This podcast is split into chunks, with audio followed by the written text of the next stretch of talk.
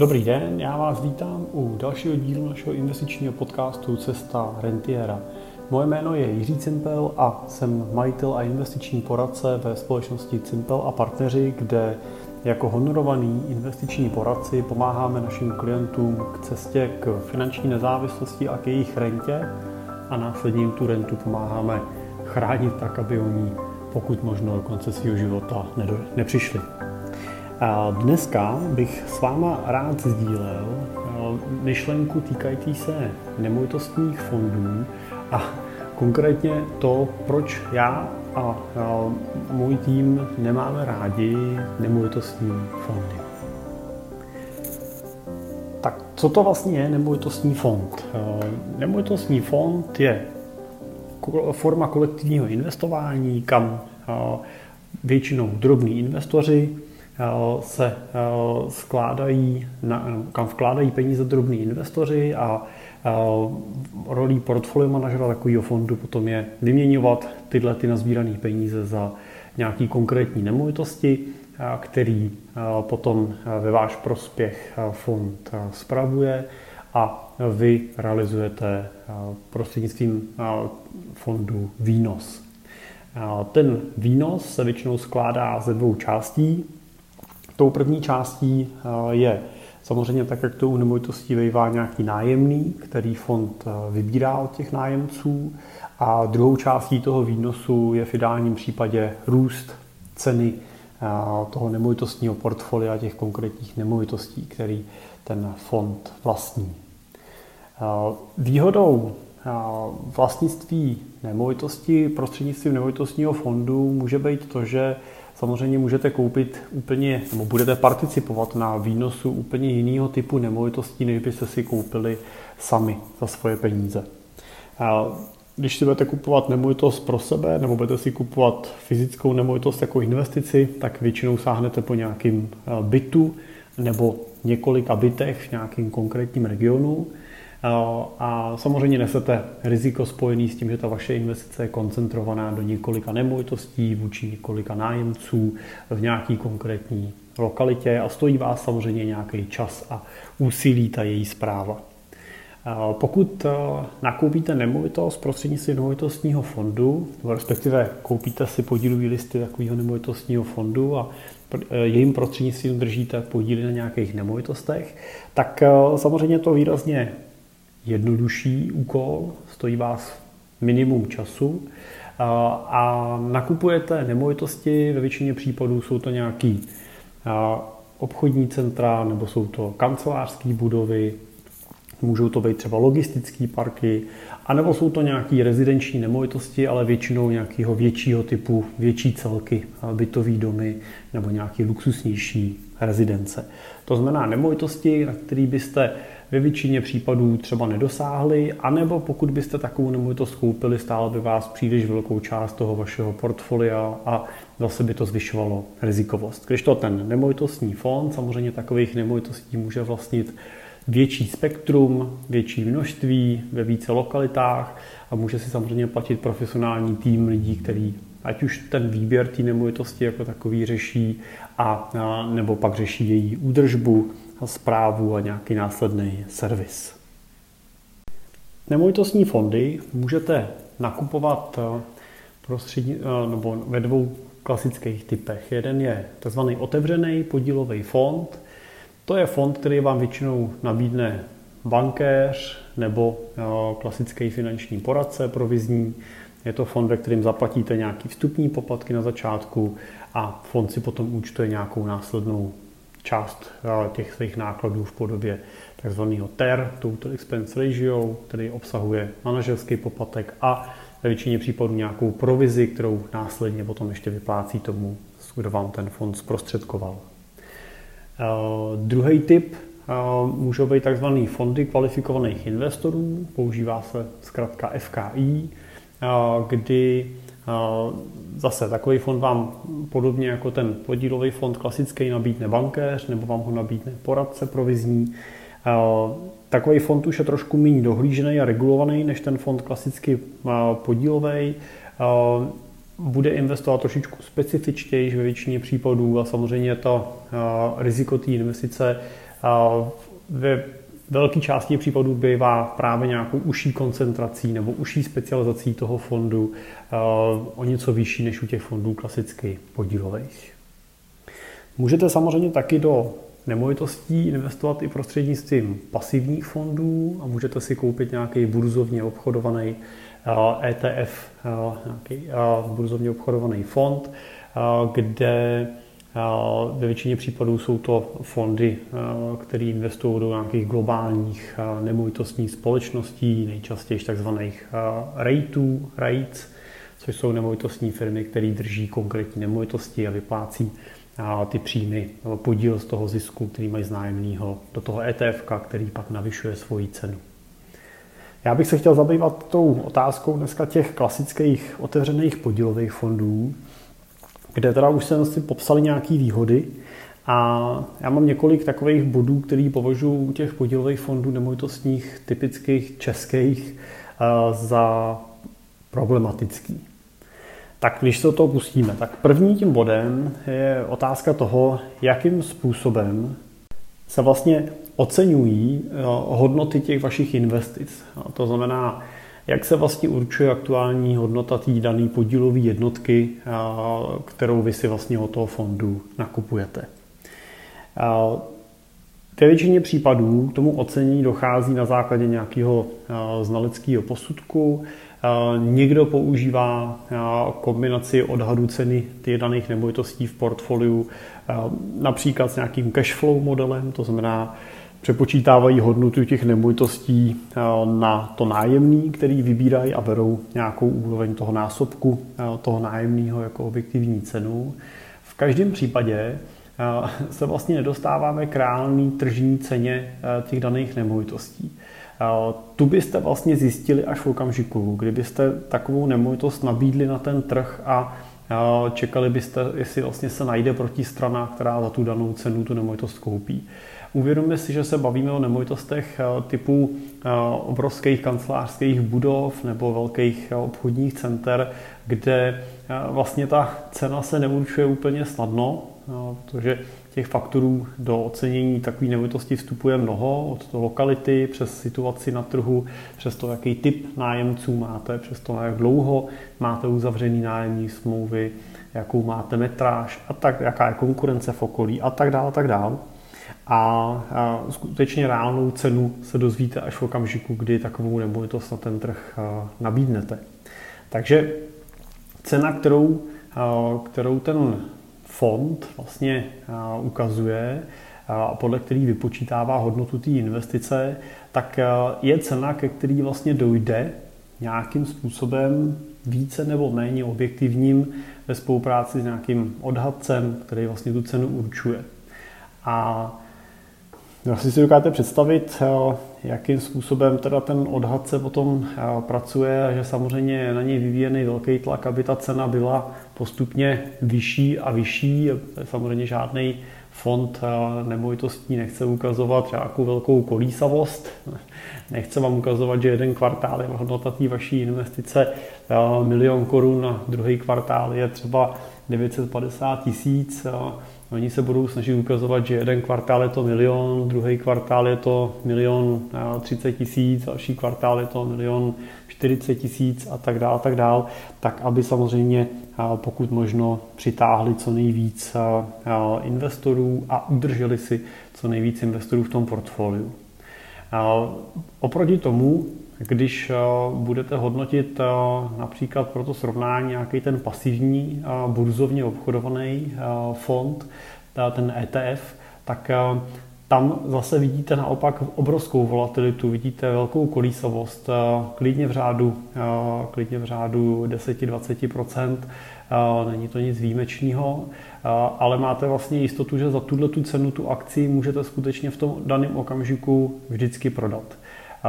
Když to u těch nemovitostních fondů existuje riziko, který mě osobně vlastně není sympatický a našim klientům není sympatický v případě, že dojde k nějaký velký panice na finančním trhu a ta se velmi rychle promítne do toho segmentu nemovitostního.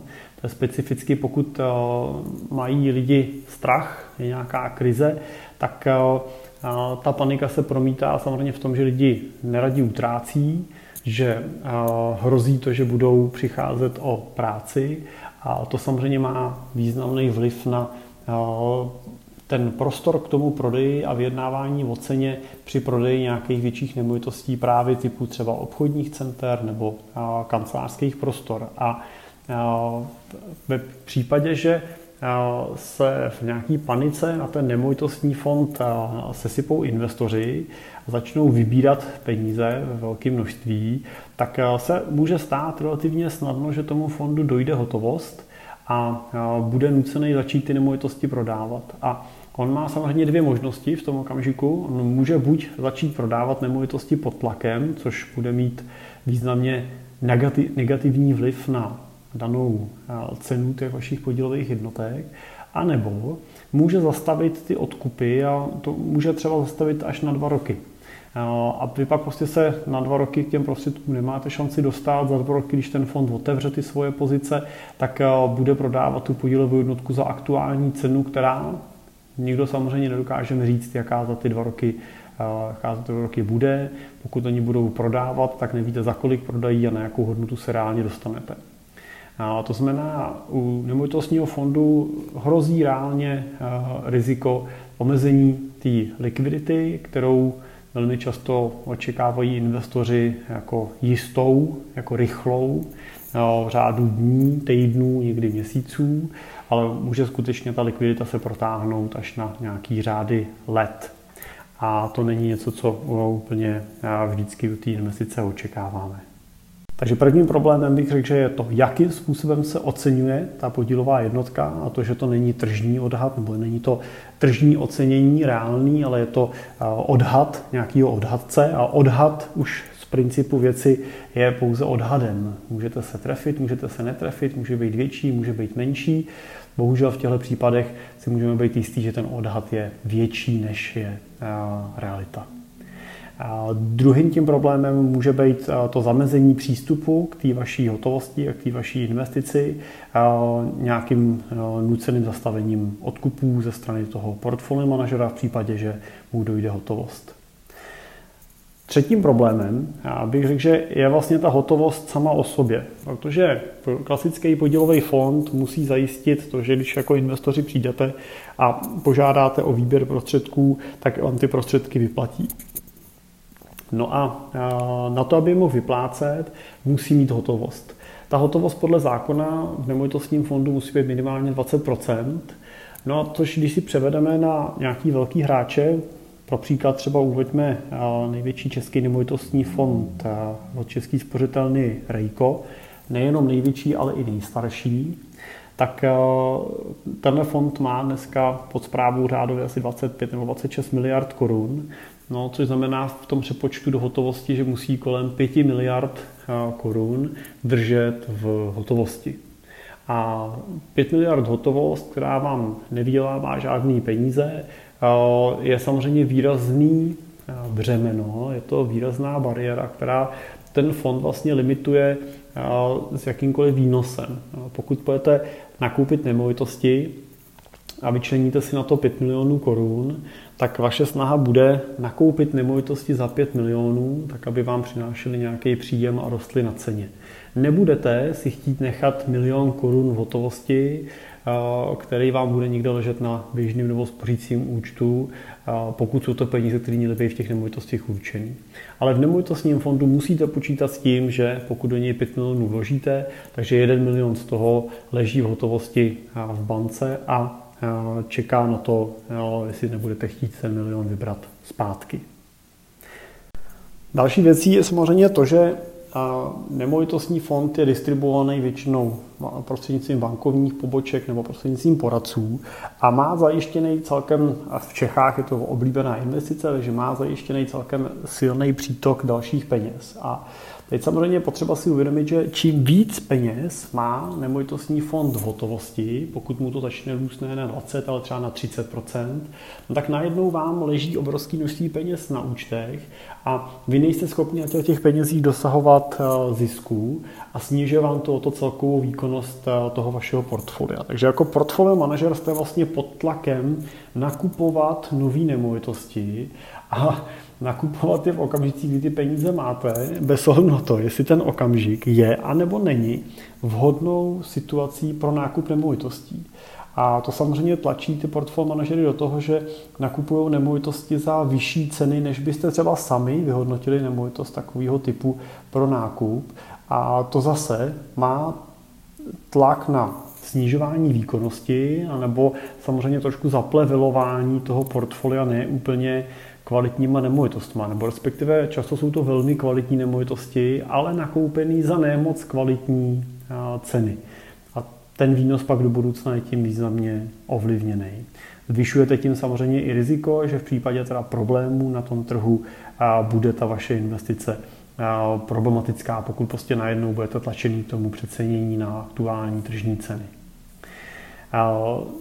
Dalším problémem, který já vidím, je to, jakým způsobem se nemovitostní fondy distribuují. To už není úplně problém nemovitostních fondů a nemůžou za to úplně většinou ty portfolio manažeři, ale nemovitostní fondy jako investoři máme krátkou paměť a těch posledních 8 let, 9, 10 let pro nemovitosti obecně bylo velmi příznivým obdobím a prakticky nešlo prodělat. Velmi těžko se prodělávalo na nemovitostech v tom horizontu těch posledních deseti let. A i u nemovitostních fondů samozřejmě se to promítlo a vidíme, že ty fondy skutečně celkem stabilně a pěkně rostly v řádu jednotek procent. 4, 5, 6 procent. No a bez velkých výkyvů, no, což musíte brát tím, že to ocenění skutečně toho fondu není tržní, ale je to ocenění daný tím odhadem a ten odhad si samozřejmě snažíte udělat tak, aby vám ty vlny, vlnky případný významně jako korigoval, to znamená, aby tam moc nebyly.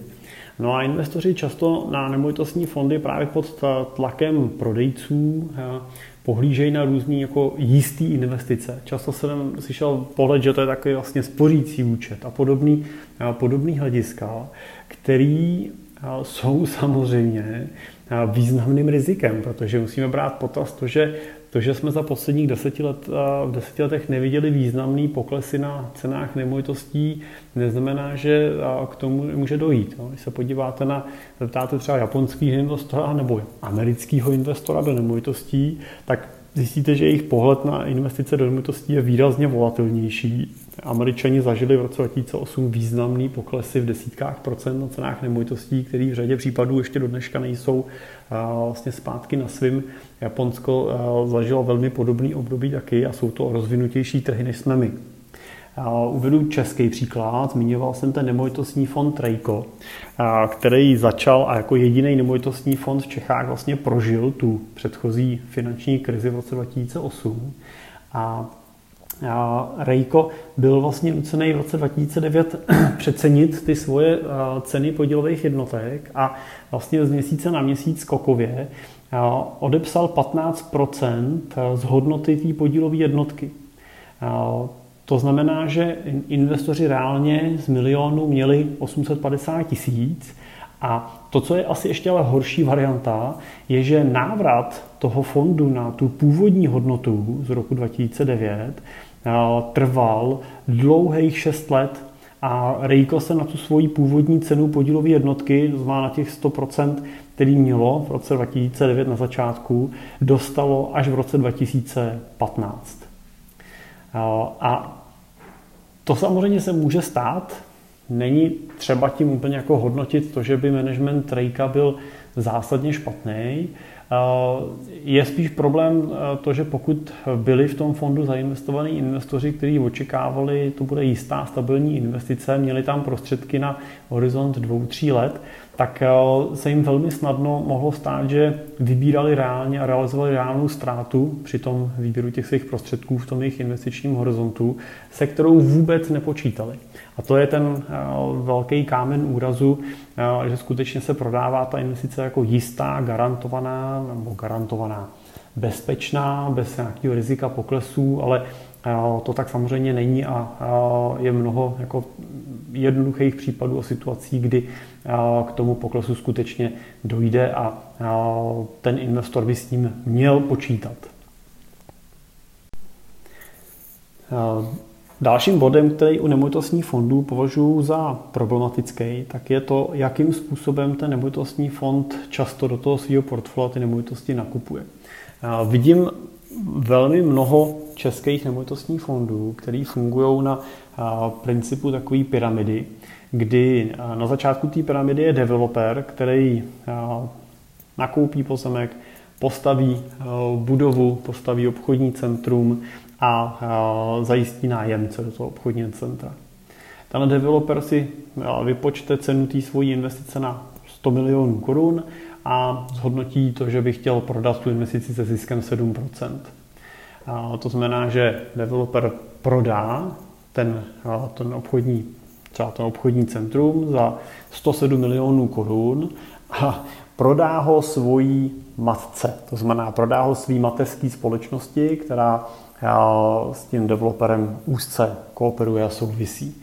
Tahle mateřská společnost eh, si eh, velmi často eh, zaúvěruje ten nákup v podobu nějak, podobu nějakých dluhopisů, který vydá, protože je to pro ní výhodný a zajímavý, takže tím způsobem vlastně vybere peníze, zaplatí toho svého developera těma 107 milionama. No a sama samozřejmě chce taky vydělat, takže zhodnotí to, že by chtěla tu nemovitost prodat zase se ziskem třeba 7%, a, a prodá ji komu? No prodá ji svýmu nemovitostnímu fondu, do kterého potom investují ty běžní retailoví investoři, jako jsme třeba my.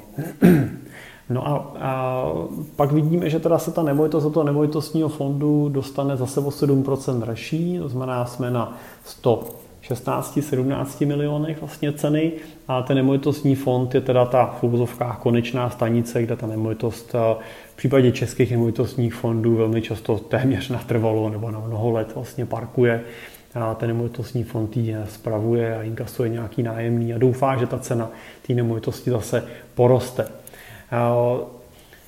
Z mýho problému je to ten problém toho, že jsme ve nemovitosti, která je po druhý překoupená, dvakrát na ní přede mnou nikdo eh, vydělal a nevydělal na ní, protože ji držel 4-5 let, ale vydělal na ní jenom protože prostě ji přecenil a nabídnu zase za vyšší cenu. A protože vlastně ten developer, mateřská společnost a nemovitostní fond jsou většinou jedna, jedna linie, je to jedna struktura, většinou napojená na nějakého jednoho vlastníka, jednu nějakou investiční skupinu a tak dál, no tak samozřejmě nemáte pochybnost o tom, že mezi sebou tu nemovitost si dokážou takhle vlastně efektivně přeprodat a učení té ceny je víceméně vlastně na nich. Samozřejmě, že to učení té ceny musí být nějakým objektivním posudkem, znaleckým a tak dál, ale chybí tam samozřejmě úplně taková ta protistrana, která teda si dělá nějaký reálný due diligence, ověřuje si tu, tu cenu, tu hodnotu, tlačí na tu cenu, vyjednává a tak dál.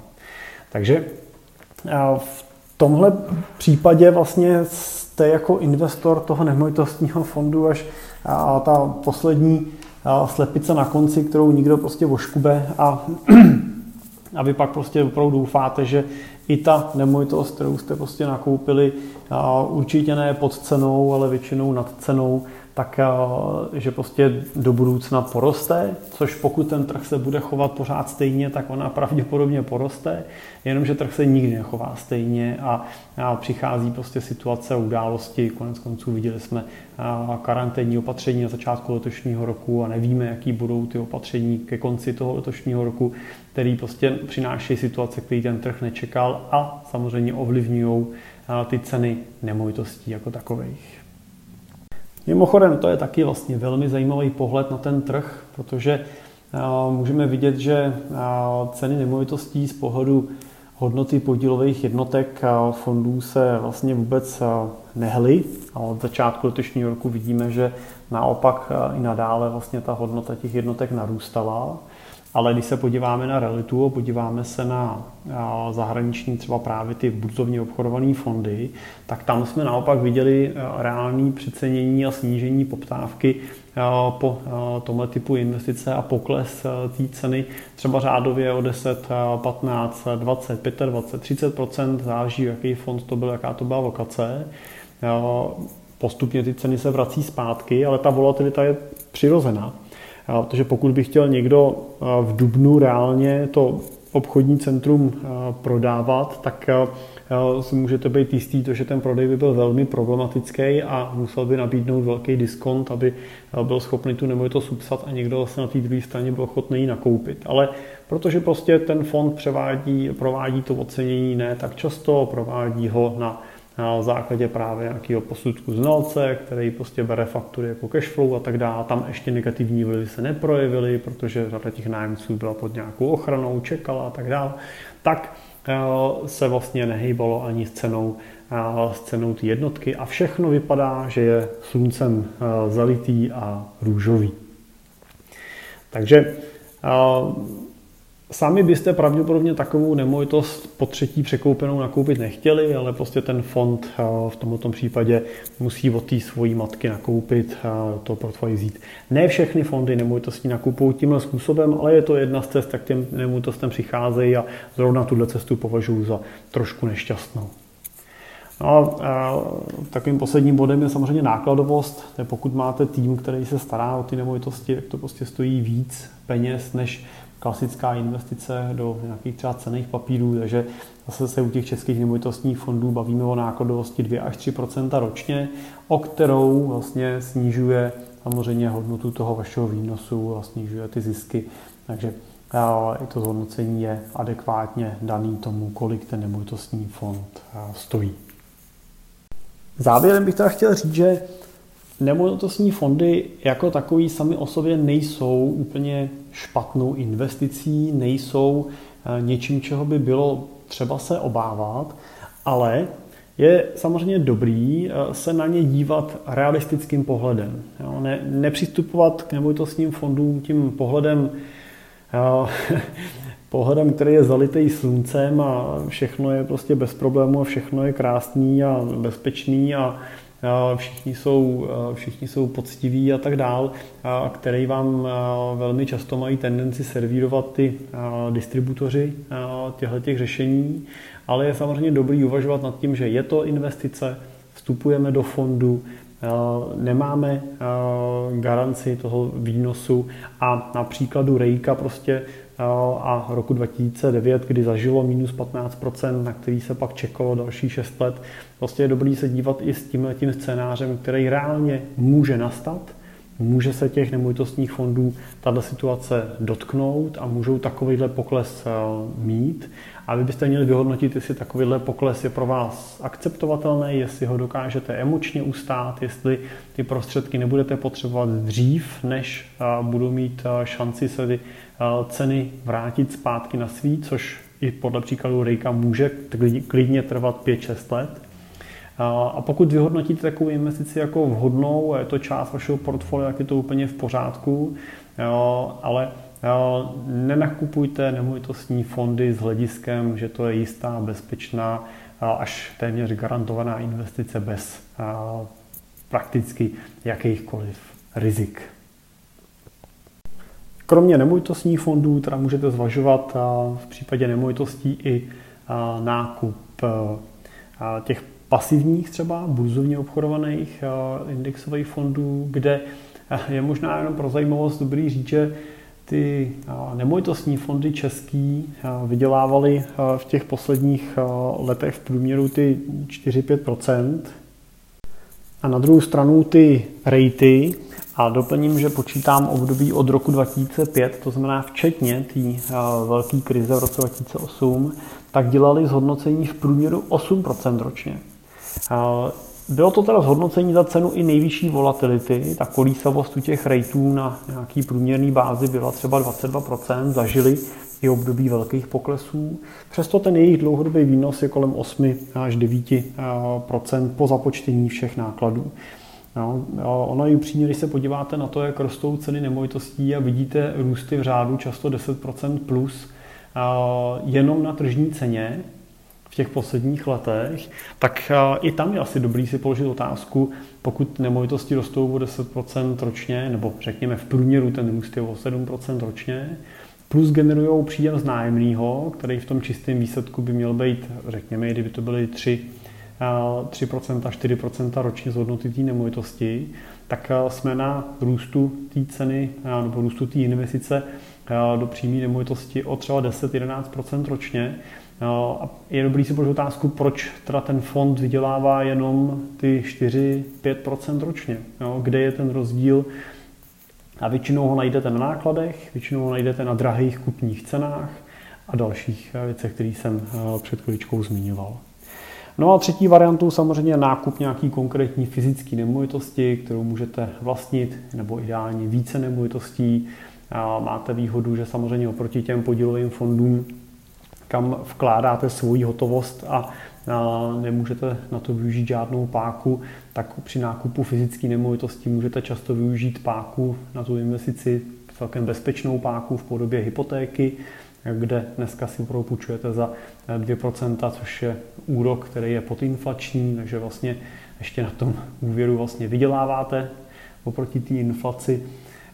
A můžete samozřejmě z nějakého jednoho balíku peněz, za který byste si koupili jednu nemovitost, těch nemovitostí nakoupit několik a Váš výnos pak bude samozřejmě významně vyšší než výnos v případě investice přes nemovitostní fond.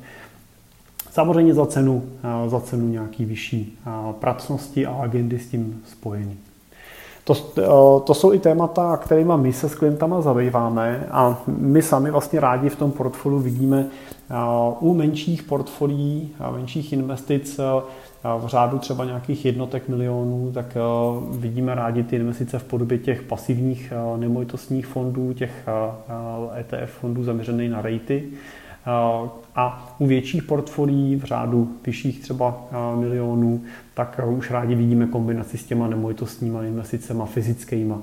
No, protože samozřejmě naši klienti jsou pasivní investoři, pasivní investoři ve smyslu tom, že mají svůj biznis, svoje podnikání, svoje práce, anebo svůj život, který chtějí žít a nechtějí ty investice řešit, tak my stejně, tak jak to děláme u zprávy nebo u té péče o to portfolio složený z těch pasivních ETF fondů, z těch kapitálových investic, tak i při té investici do těch fyzických nemovitostí vlastně zajišťujeme kompletní servis od nákupu přes pronájem, rekonstrukce až po tu údržbu, zprávu, komunikaci s nájemníkama, kontrolu těch inkas, pladeb a tak dále, tak aby skutečně ten investor to mohl řešit jednou, dvakrát ročně v rámci nějaké schůzky a vyhodnocení a řešení toho, co udělat s penězma, který ta investice vydělala. Takže dá se do, invest, do nemovitostí investovat různýma způsobama, různýma cestama. Liší se rizikovostí a nějakou pracností, liší se tím, jestli si tu investici můžete dělat sami, nebo k ní budete využívat poradce, jako jsme my, který vlastně pro vás zajistí. Každopádně nemovitosti do portfolia patří. Určitě nebylo smyslem tohoto dílu vás od nemovitostí, to investice do nemovitostí odradit. Jenom dobře zvažujte veškeré faktory, které jsou s tou investicí spojený a, a, a nebudete zbytečně překvapení. Pokud je to téma, který vás zajímá, chcete eh, víc řešit téma nemovitosti v vašem portfoliu a to, jak s nimi dneska pracujete, zkontrolovat fondy, které třeba dneska máte a tak dále, Neváhejte se na nás ozvat, můžete mi napsat na můj e-mail jiří.simple.cz anebo přes naše webové stránky www.simple.cz, kde si můžete napsat o konzultaci. V každém případě se dostane ta informace ke mně a zavoláme si spolu, probereme konkrétní možnosti. Z mojí strany to dneska všechno a já se budu moc těšit u dalšího dílu zase naslyšenou.